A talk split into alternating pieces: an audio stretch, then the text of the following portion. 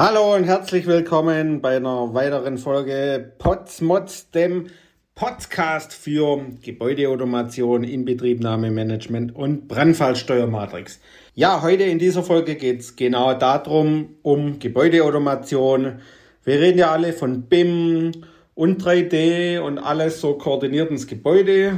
So, und dann bekomme ich über verschiedenste Wege, hin und wieder auch mal einen Lacher von Kollegen. Und ähm, da kam was ganz Cooles, da hat einer einen Leistungsverzeichnistext ausgeschrieben. Keine Ahnung, wo der herkommt und welches Projekt das war, aber es ist geil.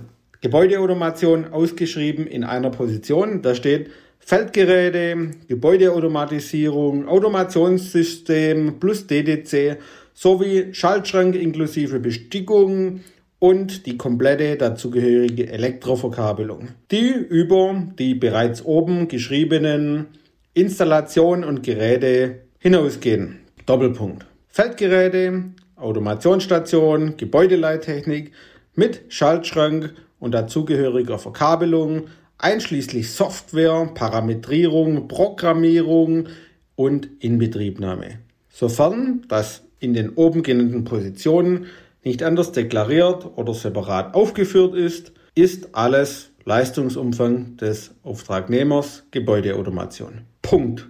Ja, jetzt muss man dazu wissen, das war ein größeres Projekt, so circa eineinhalb Millionen Gebäudeautomation sollte mit diesem kurzen Text, der hat sieben, acht Zeilen, abgedeckt werden. Da frage ich mich doch, warum braucht man denn einen Gebäudeautomationsplaner, wenn es auch so geht? Ne?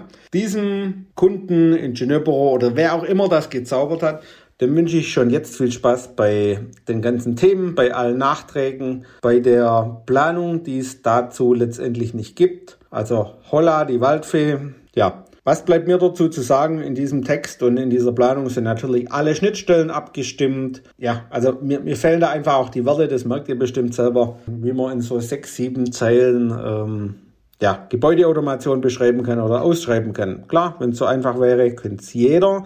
Dann würde man einfach den Text nehmen und in ein Projekt reinkopieren. Ende der Fahnenstange, fertig, ne? alles gut. So Honorar nimmt man trotzdem. Aber die ganzen Spezifikationen, die ganzen Schnittstellen, alles, was noch so zusammengehört und auch die Planung als Basis da dazu, das gehört doch alles zusammen. Und wenn ich jetzt dann so einen Text lese und da bietet dann noch jemand drauf an und dann heißt hinterher, ah, das Projekt läuft so schlecht, also da wundert mich jetzt doch gar nichts mehr. Ne? Deshalb, liebe Kunden, liebe, wie sagt man es, Bauherren, Real Estate Manager oder da draußen, ihr macht bestimmt einen geilen Job.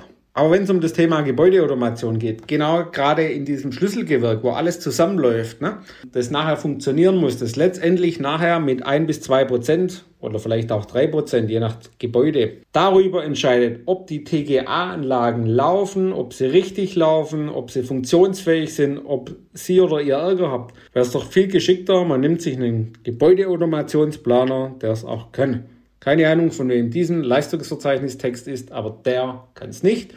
Also wenn euch oder Ihnen sowas entgegenkommt, ja, nehmt den Hörer in die Hand, ruft an unter www.buildingswatteam.de, da steht meine Telefonnummer. Da können wir Ihnen dann entsprechend auf jeden Fall weiterhelfen. So, das war's schon heute. Relativ kurzer Podcast. Ja, mir fehlen die Worte da dazu. Und Sie oder ihr, ihr habt jetzt bestimmt auch ein Grinsen oder Lachen im Gesicht. In diesem Sinne, bis zum nächsten Mal, euer Tobias Potz.